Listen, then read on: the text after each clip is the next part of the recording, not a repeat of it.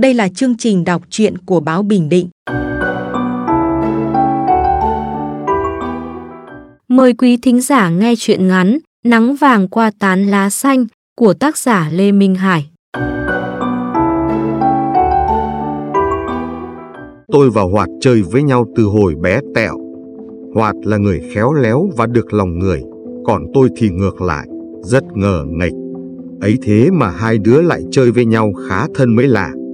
Thằng Hoạt lanh lợi cả mồm miệng lẫn chân tay, cái gì nó cũng hơn tôi.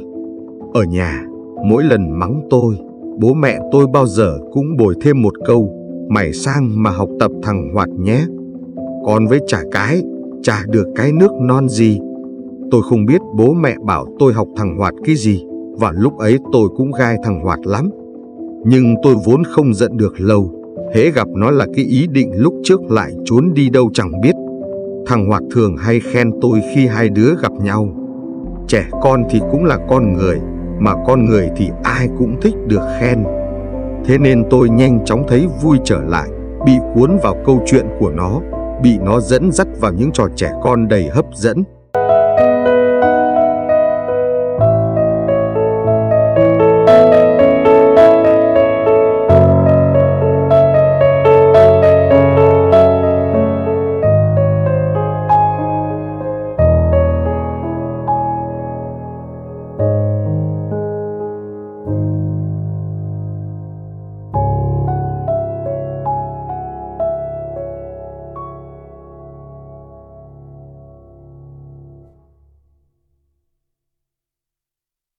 Gần nhà tôi và nhà thằng Hoạt là nhà cô Bích. Cô Bích không có chồng nhưng có một đứa con trai gần bằng tuổi chúng tôi. Thằng Hoạt hay rủ tôi chui vào vườn nhà cô Bích để ăn trộm ổi. Một hôm nó nháy mắt tinh quái bảo với tôi đi hái trộm ổi ở vườn cô Bích nào. Vừa được ăn ngon lại vừa có chuyện hay để xem. Hai thằng chúng tôi ngồi tít trên ngọn ổi, đang khẽ khàng chọn những quả chín vàng thơm nhất thì thằng Hoạt ra hiệu cho tôi truyền cảnh sang. Mặt nó trông rất nghiêm trọng và đầy vẻ bí mật. Chúng tôi tụt xuống, nhẹ nhàng đi về phía cửa sổ nhà cô Bích.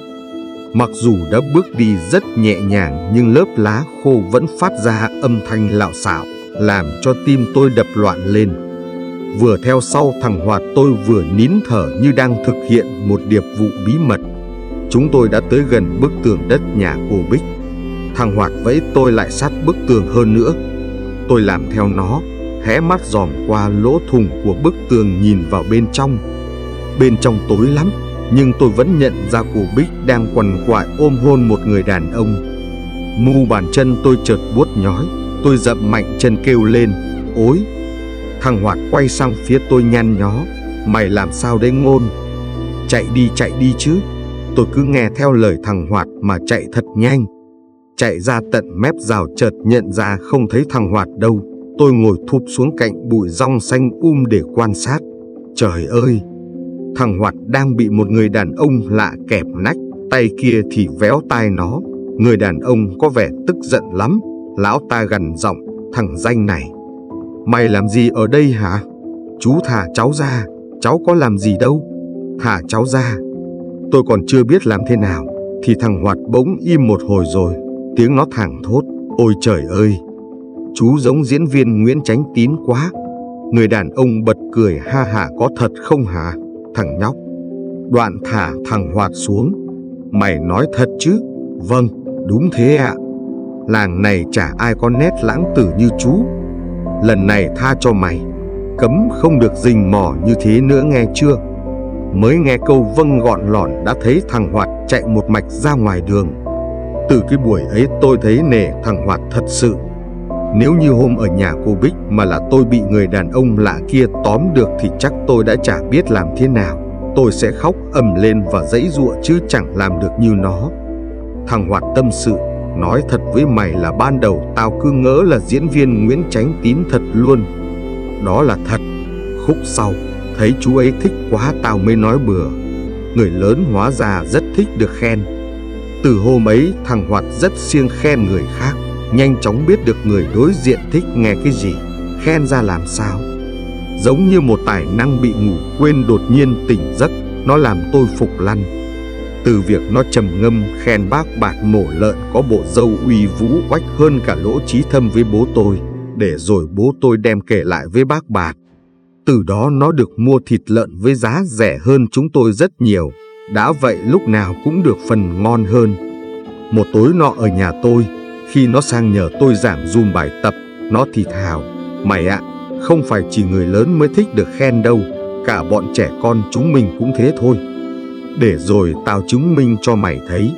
Y như rằng ngay hôm sau đại khái nó khen cái thơm có cái răng khỉnh xinh nhất xóm, mỗi khi cười cái răng ấy như ánh nắng lấp lánh trên mặt. Thế là từ ấy cứ nói nhờ cái gì là cái thơm cun cút làm luôn, lại rất hay cười riêng với nó cứ như thể thằng Hoạt đã nghiện ánh nắng kia rồi. Nó chứng minh nó đúng, nhưng cùng với đó nó đã cắt xoẹt một nhát dứt khoát với thơ ngây. Là sau này tôi mới biết cơ, chứ lúc đó tôi nể nó kinh đi được. Tôi vẫn cứ lờ ngờ lệch nghệch, lộc ngộc như một thằng bé con to đầu, trong khi người lớn trong xóm trong làng rất hay tấm tắc khen thằng Hoạt. Đến nỗi nhiều khi tôi cũng được thơm lây vì chơi với nó.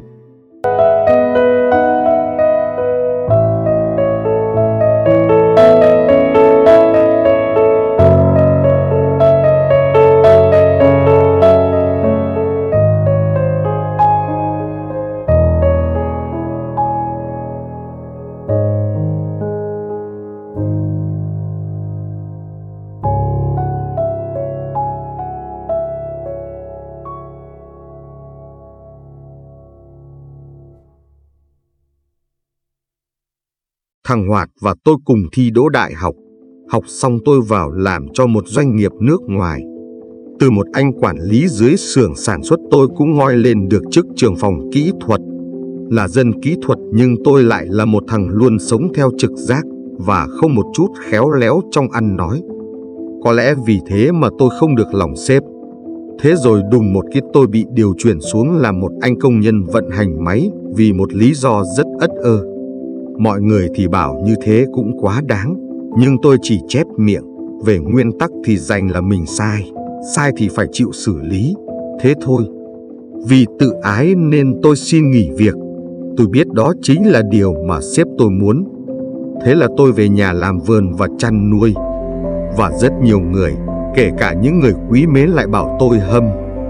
Hâm cũng được, tôi lầu bầu, ở lại công ty có yên với sếp đâu. Cùng thời điểm ấy Hoạt đang là phó giám đốc của một công ty lớn và có tiếng trên phố, tương lai Hoạt còn tiến xa hơn nữa. Tôi nghe người ta nói thế chứ những buổi gặp gỡ ngồi uống bia với nhau cũng toàn nói những chuyện tầm phào. Hoạt vẫn thế, vẫn khéo léo cư xử và làm việc bằng lý trí chứ không cảm tính như tôi. Có lần chuyện đang vui, nó bảo, ngôn ạ, mày rốt bỏ mẹ làm đến vị trí ấy rồi còn bị hất cổ rồi về làm vườn. Sao không bảo tao là bạn của mày? Quan trọng gì? Tao về làm vườn cũng thoải mái, Sống tốt, Lại vui. Mà sao tao lại phải kể ra rằng mày là bạn của tao? Thằng Hoạt nhìn tôi lắc đầu ngao ngán. Nó bắt đầu giải thích và chỉ bảo với tôi là phải thế này thế nọ. Thế thế. Hóa ra công ty của Hoạt là bạn hàng lớn của công ty tôi một tiếng của nó có thể khiến bên tôi phải thu hẹp năng lực sản xuất hoặc ngược lại. Nó cắt đơn hàng chuyển sang cho chỗ khác làm ngay lập tức có hàng trăm người mất việc chứ chẳng chơi. Lời nó nói làm tôi thấy cốc bia đắng ngắt. Tôi gạt đi và bàn chuyện khác nhưng trong lòng cũng thoáng chút tiếc nuối, muộn phiền. Phần lại thấy cách thức biến báo của thằng bạn hoạt ngôn có gì đó hơi hơi lưu manh biển lận dù mới nghe cũng có vẻ hợp cả lý lẫn tình. Đường công danh của hoạt rộng thanh thang, càng ngày nó càng tỏ ra là một người biết tận dụng ưu thế của mình. Một lần ngồi uống bia với nhau ở sân nhà tôi, nó thừa nhận, mày có tin không, từ nhỏ đến giờ tao trả hơn được mày cái gì. Thậm chí nếu tính cho đúng, nhiều thứ mày còn làm hay hơn tao nhiều. Nhưng cái mặt mày nó lì xì, lùi sụn quá, Nom nó không sáng Mặt mũi tao thì sáng nước hơn mày Tao lại còn khéo nói Mới nhìn mặt tao người ta đã thấy dễ chịu Tao được lòng từ tổng giám đốc trở xuống Cũng là nhờ cái nết này Chuyên môn của tao thì nói thật Tệ thì không tệ nhưng cỡ như tao xúc bằng xe gầu xe múc vẫn cứ đầy ra đó. Nhiều vô thiên lùng, tao uống bia với cả tỷ người đấy, nhưng uống như thế này chỉ có mỗi mình mày. Hoạt nói xong rồi nhìn tôi cười tinh quái. Ngữ người như mày mới là của quý, cứ lầm lầm lũi lũi cày như trâu, bảo là nghe, được việc, chả hiểu sao bọn sếp mày lại đẩy mày làm công nhân chỉ vì một chốc say rượu. Không biết vì phấn khích hay vì bia đã ngấm mà mặt nó đã đỏ lên. Tôi không biết trong câu nói ấy nó đùa hay thật nhưng xem ra cũng có chút đúng đấy chứ. Đâm ra lại buồn lại bực, cứ sau mỗi lần gặp nó tôi lại cứ lấn bấn mất mấy ngày.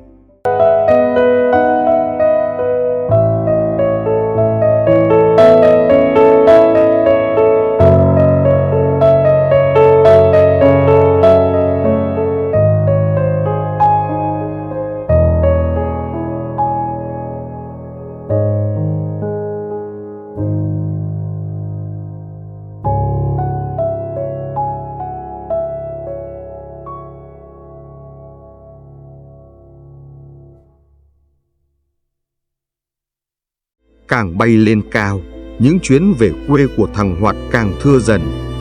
Nhưng không ít lần cứ nó về là tôi lại thấy khó chịu. Gặp nhau, ngoài những câu chuyện bình thường, thỉnh thoảng nó lại nhồi vào tai tôi nhưng lời khen đến là chối tai. Nó khen tôi sản xuất giỏi, khen vườn xanh, cây trái sum xuê. Lắm lúc tôi chợt nghĩ, hay là cái thằng này vì luyện bộ môn khen thái quá mà bị tẩu hỏa nhập ma đến phản tác dụng. Thật chẳng biết thế nào nhưng thực sự tôi phát ngấy những lời khen của nó rồi. Chẳng biết nó có nhận ra những gì tôi phải chịu đựng vì nó hay không, nhưng nhìn vẻ mặt nó tôi đoán là nó vẫn rất tự tin về khả năng của mình. Nhiều lúc tôi cứ tự hỏi, vườn xanh cây trái sum xuê ở cái chốn có đến mấy trăm năm làm vườn thì có gì đáng khen. Những chỗ đổi mới xóm làng, cách bọn trẻ bán hàng qua mạng, dùng kiến vàng trị sâu bò, dày nhện chẳng hạn, hay đáo để thì nó lại chả hay chả biết gì, cứ như ngủ mơ. Tôi cứ suy nghĩ mãi về thằng Hoạt, về tôi, về cuộc sống, về những đổi thay hay thành bại của con người. Không hiểu sao tôi cứ có một dự cảm không hay ho cho lắm về đường đời của bạn mình, rồi lo lo. Chả nhẽ tôi đã lẩn thần rồi chăng?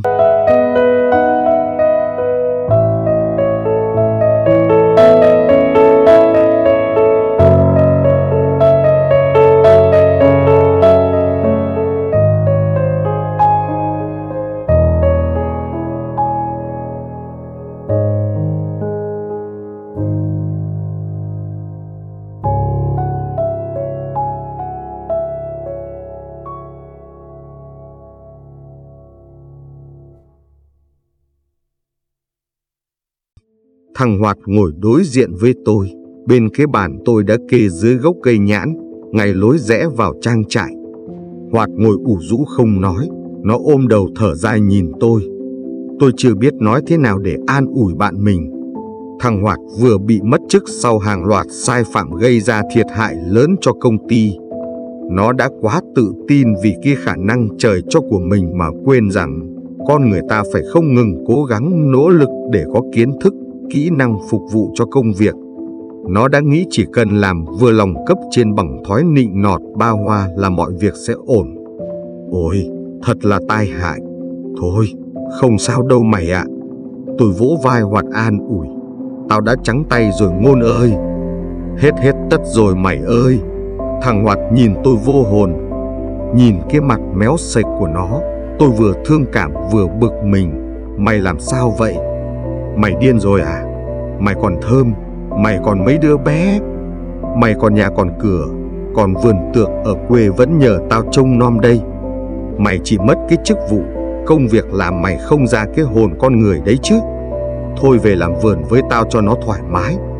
Sai ở mức này, lúc này còn có chỗ quay đầu, đợi ít lâu nữa có khi lại đúng như mày vừa nói, thế mới là trắng tay. Còn như thế này có khi là may mắn chán. Thằng Hoạt ngước lên nhìn tôi rất lâu. Chợt mắt nó sáng lên, như mới gặp được điều gì mới mẻ và thú vị lắm. Lần đầu tiên sau nhiều năm tôi thấy trong đôi mắt bạn mình những điều trong trẻo, ánh mắt của sự tin cậy, cái hồi chưa giã từ thơ ngây. Tôi tin chắc bây giờ trong đầu thằng bạn mình đã chẳng còn những lời sáo rỗng cốt để được lòng người như ngày nào. Không hiểu sao đang trong lúc bạn thất bại mà tôi lại vui như lúc này. Ừ nhỉ, về làm vườn với mày. Mày nói có lý quá. Đúng là cóc mở miệng, không nói thì thôi hễ nói là lời vàng lời bạc. Thằng Hoạt gật gù tâm đắc với phát hiện của mình. Tôi cũng cười, mắt tôi chạm phải những tia nắng vàng lọc qua tán nhãn xanh um. Tiếng chim sâu lích dích lẫn trong tiếng gió nghe như lời thủ thị của làng quê. Rất lâu rồi khi nghe lời khen của thằng Hoạt, tôi không phải trượng lại xem thử nó có đá đều không.